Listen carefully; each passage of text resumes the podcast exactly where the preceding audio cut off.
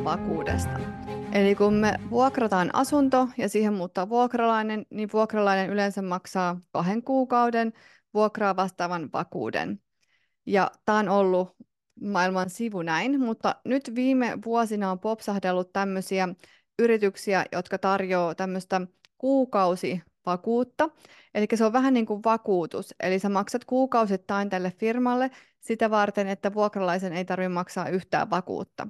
Näissä firmoissa on vähän eroa, eli mä käytän tällä hetkellä semmoista firmaa kuin Vuokratieto, eli vuokratieto.fi, ja itse asiassa mulla on niiden kanssa vähän kaupallista yhteistyötäkin, että jos ostat sitä kautta digivakuuden, niin 1007 koodilla saat 5 prosenttia siitä alennusta. Mä oon käyttänyt sitä digivakuutta nyt kolme kertaa, ja mun täytyy kyllä sanoa, että mun mielestä siinä on vaikutusta sille, että miten hyvin se asunto menee vuokralle.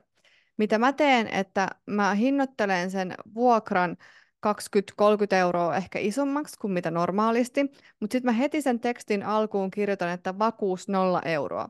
Sitten mä kuitenkin lisään siihen, että tai vaihtoehtoisesti kahden kuukauden vuokraa vastaava vaku- rahavakuus ja sitten 15 euroa kuukaudessa alennusta vuokrasta. Yleensä se digivakuus maksaa mulle riippuen vakuudesta joku 13, 14, 15, 16 euroa ehkä, mutta mä silti nostan sitä vuokraa 20, 25 eurolla ehkä, että mä saan kuitenkin sille myös parannettua sitä mun vuokratuottoa. Mulla oli tässä itse asiassa tällä viikolla just semmoinen keissi, että mä olin pistämässä asuntoa vuokralle, joka vapautuu kahden viikon päästä.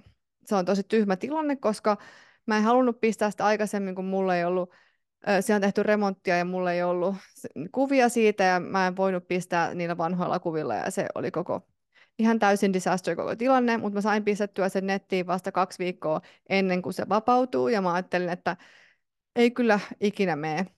Mutta mä en halunnut siitä vuokrasta lähteä heti aluksi tinkiin. Mä katsoin, että se on Tampereen keskustassa ja siellä oli tyylin 30 muutakin yksiöä sen aikaa vuokralla.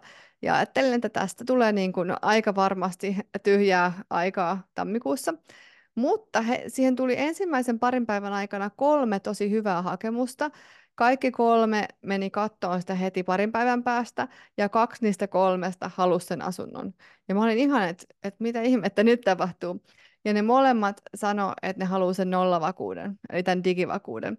Niin mä oon aika varma, että tämä on ollut nyt se valttikortti tässä asunnossa, koska koska mitä muuten tavallaan niiden 30 muun asunnon kanssa, miksi tämä, joka oli vähän kalliimpi vuokra keskimäärin kuin niissä muissa, niin miksi muuten tämä voittaisi. Vaikka tietysti on superkivan näköinen asunto, mutta silti nuo isot kiinteistösijoittajat, Sato sun muut, heillähän on ollut jo pitkään tämmöinen nollavakuus, ja meillä kuluttajille ei ole oikein ollut mahdollisuutta tarjota sitä nollavakuutta. Nyt kun on esimerkiksi digivakuus, niin nyt mekin pystytään kilpailemaan niiden kanssa tästä nollavakuuden kanssa, samoista vuokralaisista.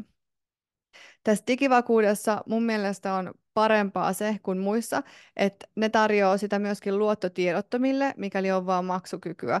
Eli muut mun käsittääkseni ei tarjoa luottotiedottomille.